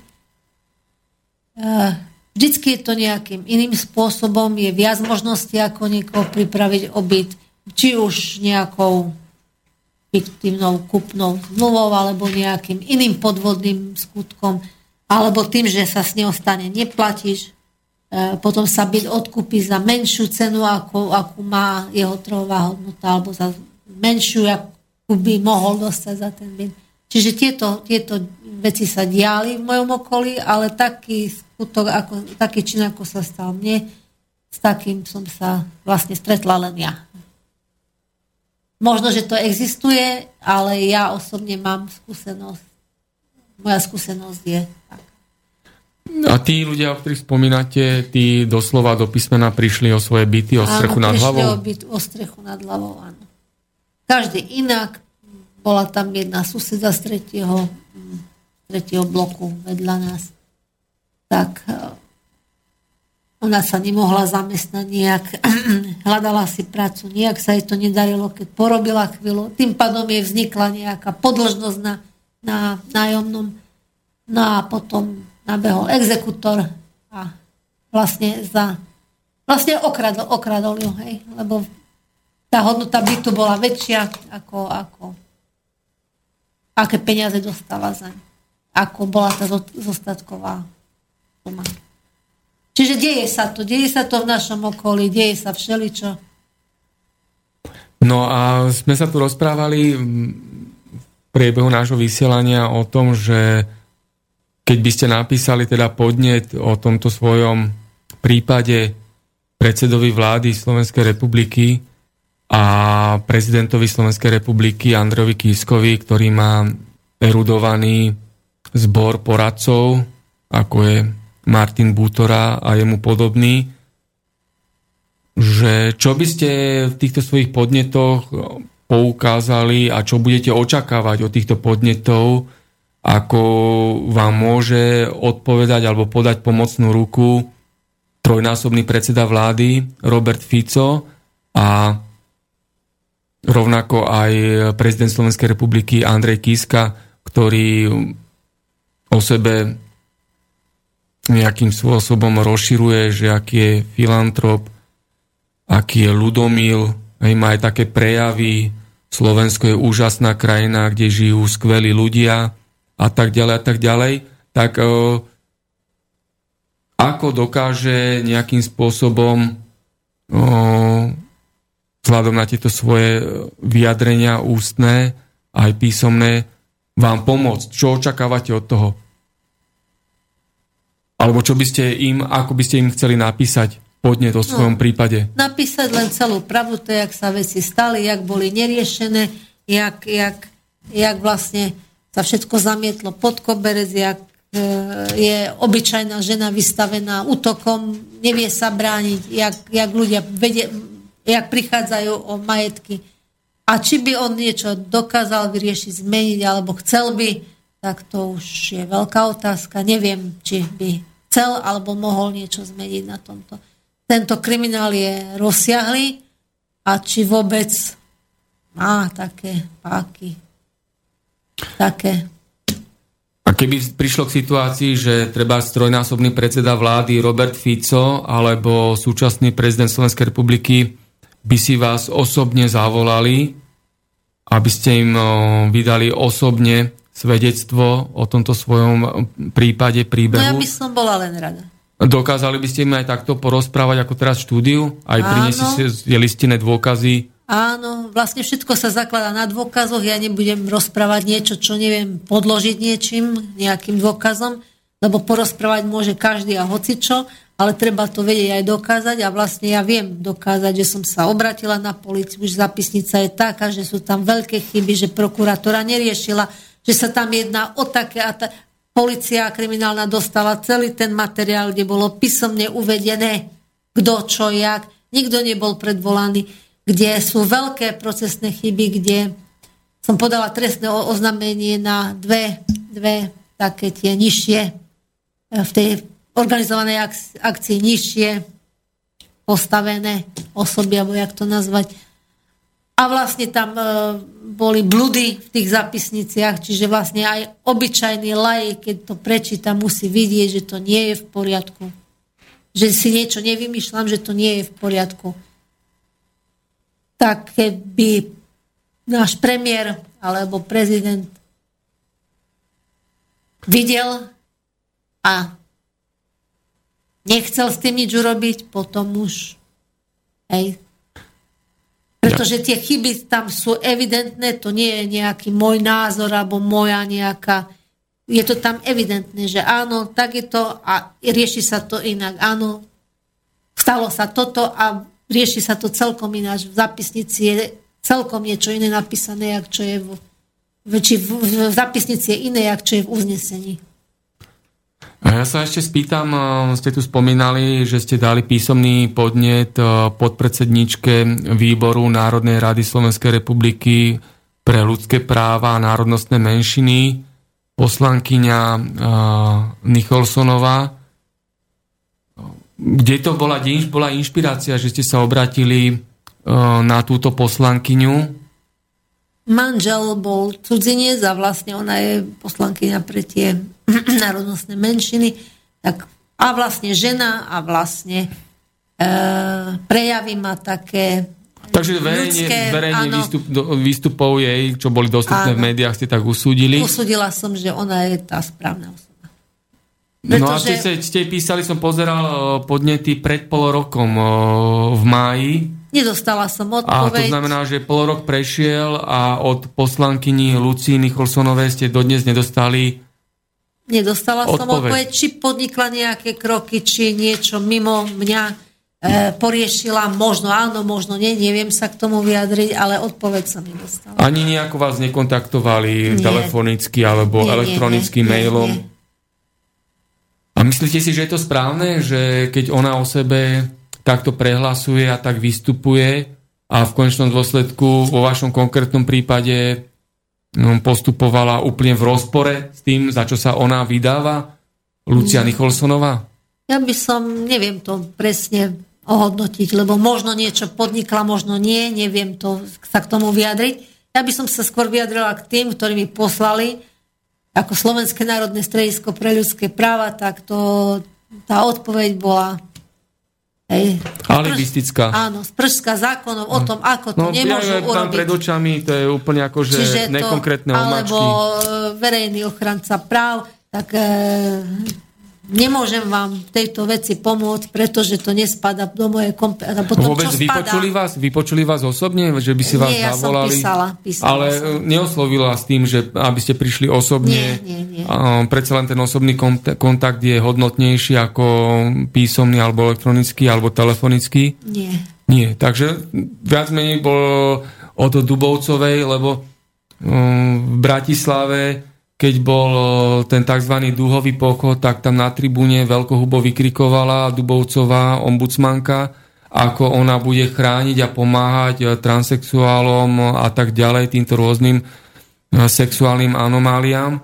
A tuto máme konkrétny prípad občianky Slovenskej republiky, ktorá bola vystavená bezpráviu, svojvole, teraz ste stave beznádeje, bezmocnosti a ombudsmanka Jana Dubovcová odpíše úplne bezcenné frázy a výhovorky bez toho, aby vás vôbec osobne vypočula. Hej. Napriek tomu, ako som teraz rozprával na tribúne, veľkohubo vykrikovala, ako ona chce zachraňovať, pomáhať nejakým mm, atypickým, anomálnym menšinám a riadne pracujúcim občanom a občiankám nemá záujem pomôcť. Hej. To znamená aj, pozerám to stredisko, Slovenské národné stredisko pre ľudské práva, takisto je to štátny orgán a je financovaný zo štátneho rozpočtu. A je zaujímavé, že ani vás nechceli vypočuť, aby sa osobne oboznámili s vašim príbehom, lebo vy ste vystavená určitým atakom aj na pracovisku, aj ste boli vystavená. Takže je, to, Nie, je to určite, žiaľ, určite nepríjemné e, s takým nejakým nezaujmom sa stretnúť, že? Žiaľ, úplne čistý nezaujem zo strany aj strediska, aj verejného ochrancu práv. E, zvážujete ešte nejakú ďalšiu takúto nadáciu, charitatívnu organizáciu alebo nejakú inú obdobnú organizáciu osloviť? Myslím, že už ani nie. Lebo máme tu ešte také nadácie, ako je Aliancia Fairplay, nadácia otvorenej spoločnosti, Transparency International Slovensko, a je tu nadácia Biela vrana a tak ďalej.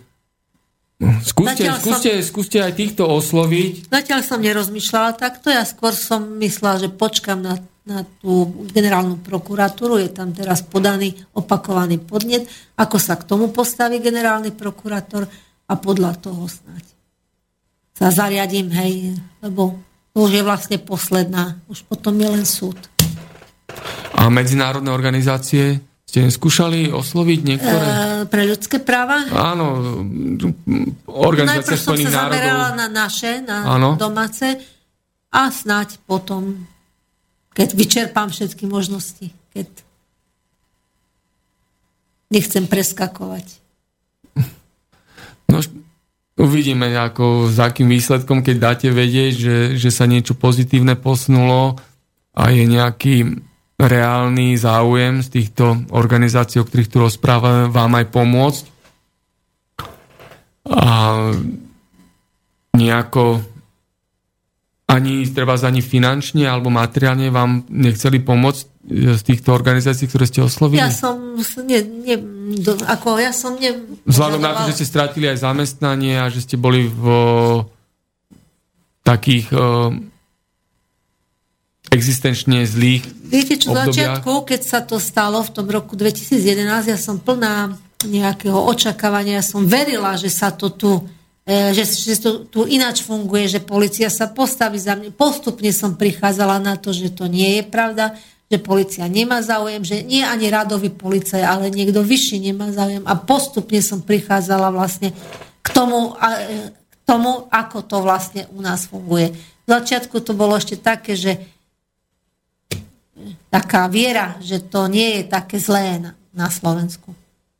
No a postupne som prišla na to, že je to zlé, že pokiaľ sa neviete brániť sám, tak vás vlastne tento systém zomelie, okradne, ožobračí, rozdrví a, a, a neštekne povedaný pes, pretože každý má svoje problémy a vlastne ani nie je záujem nejak...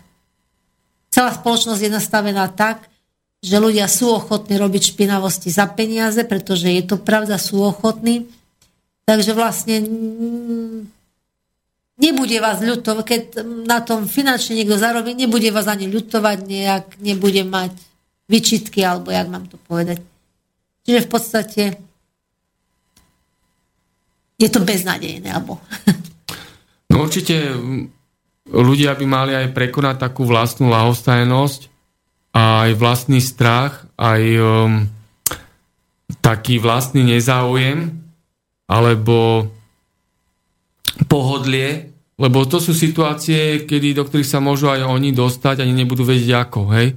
A keď jednoducho tu už bude zavedený taký vzorec správania týchto štátnych orgánov a bude tu taká nedostupnosť práv zo strany u týchto polície, prokuratúry a tak ďalej, tak to potom padne aj na týchto ľudí, hej? Lebo naozaj, ako ste aj spomínali, že e, sa môžu dovolať e, zákonnosti a spravodlivosti iba osoby, ktoré sú finančne, finančne dobre, dobre situované, áno. respektíve majú nejakým spôsobom tie zaujímavé kontakty. klientelistické kontakty na, na políciu, prokuratúru a že po tejto línii to tam potom tlačia a takto sa dovolajú nejak, nejakým nestandardným spôsobom tej zákonnosti a spravodlivosti. Hej. Áno, to som ale, povedal správne, tak je to. Tak, ale o, obrovská väčšina obyvateľstva našej republiky takéto možnosti finančné alebo kontaktné nemajú. Nemá. Celý systém je nastavený tak, že robíte za malé peniaze, tým pádom nemáte možnosť si niečo odložiť, nejak sa zabezpečiť pre prípad, že sa niečo stane. A vlastne tým ste ľahko zneužiteľný, ľahko vystavený kriminálu, pretože nemáte na základné veci, nie ešte na nejakého advokáta. Už odľadnú do toho, že advokáti držia spolu, čiže nie je tam záujem chrániť obyčajného človeka, hej. A vlastne aj keby bol, tak sú tam veľké peniaze, teda väčšie, na ktoré si obyčajný človek nemôže dovoliť, nemá na to. Takže v podstate je bezmocný, je vystavený útokom, nevie sa brániť, nemá na to ani peniaze, ani kontakty, ani moc, ani, ani vedomosti niekedy, lebo sú napadaní ľudia, e, nekvalifikovaní ľudia, ľahko okradnutelní, hej, e, ktorých kde zahladím stopy a nikto o tom nebude vedieť, pretože netr, e, ani, ani tá, tento organizovaný zločin sa nechce chváliť, že áno, robím nepravosti, čiže sa to ututláva. Unapadám takých ľudí, ktorí sa neubrania, ktorí sa nedomôžu spravodlivosti, ktorí, ktorí vlastne nemajú paky na to, aby niekde prejavili svoj názor, alebo ani silu, alebo energiu alebo chuť, alebo ja už neviem, ako povedať, aby sa vôbec bránili, ubránili. No ja ešte prečítam uh, maily, ktoré nám prišli do Bratislavskej poštovej schránky. Napísala nám uh, posluchačka Mária. Dobrý podvečer. Chcem vám poďakovať za zaujímavú reláciu. Ste obaja statoční a dodávate ľuďom odvahu. Prajem vám všetko dobré. Mária. Ďakujeme. Ďakujem aj ja. Akákoľvek eh, pozbudzujúca správa nám dodá energiu v tomto ťažkom nerovnom zápase. A prišla nám aj otázka od poslucháča Pavla. Eh, dobrý večer. Práve preberaná téma veľmi súvisí aj s mojim príbehom. Len skrátke. Býval som na južnom Slovensku pri Štúrove. Každému je známe, že je to región, ktorý neovplýva veľkou možnosťou zamestnania. Mal som dobrú robotu a chcel som sa po rozvode pozbierať a postaviť znovu na vlastné nohy. Tak ako každý v dnešnej dobe som si zobral hypotéku a kúpil dom. O pár rokov som prišiel o robotu a do toho padla aj v roku 2008 kríza. Stal som sa neplatičom.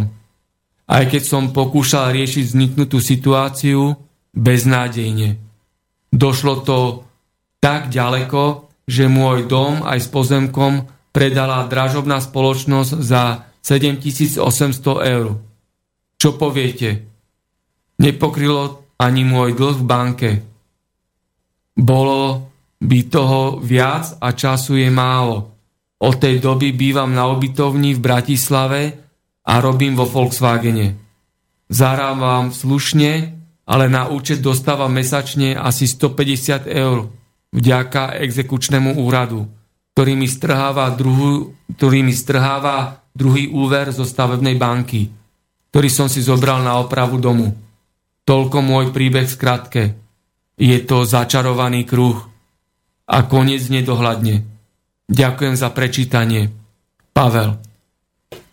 No niekedy sa to stane tak zhodou náhod, že človek takto príde k tak, takto nešťastiu, ale niekedy aj umyselne sa vytvárajú také podmienky, že príde o prácu, lebo istá skupina ľudí umyselne chce e, prísť k tomu majetku, alebo že neviem teraz posúdiť ako dotyčný menovaný, ale sú situácie, keď sa umyselne vytvára tak, že osoba, obeď, e, prichádza o prácu, aby nemala e, platiť hypotéku, aby nemala peniaze na, na potrebné veci. Vlastne v tom je úmysel, nie je to zhoda náhod, je tam úmysel. A predtým, ako ste sa ocitli v tomto prípade, v tejto situácii, ste vôbec predpokladali aj v tých najtemnejších, najčiernejších snoch a predstavách, že stav nášho štátu a jeho štátnych orgánov je tak katastrofálny, tak alarmujúci? Nikdy by ma nenapadlo, že niečo také tu fun- že, že môže niečo takto fungovať, že, že obete sa nezastane štát, že, že ju nechráni. Lebo tým pádom, už som to spomínala, že keď vás nechráni štát, vy ste vlastne vystavení útoku. Na vás si môže dovoliť zase niekto, pretože vás nikto nechráni.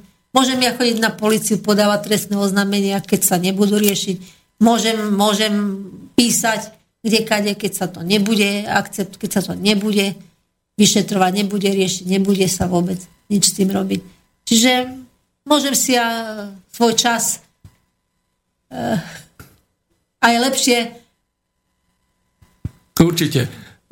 Tak preto ľudia, zoberte si k srdcu tento príbeh, tento prípad na ktorý poukázala dnes, dnes naša hostka, obeď a svetkynia bezprávia svojvole na úseku štátnych orgánov pani Elena Stojanovská a naozaj náš štát bude iba taký, ako sa my budeme usilovať a nebudeme bez záujmu, nebudeme lahostajní a budeme naopak stále sa zaujímať o veci verejné. Aby sme sa nikdy nedostali my a naši blízky do takého hrozostrašného prípadu, o ktorom tu teraz rozprávame, aj o ktorých sme rozprávali v minulých reláciách konšpiračného bytu. Tak, naplnili sme dnešné vysielanie.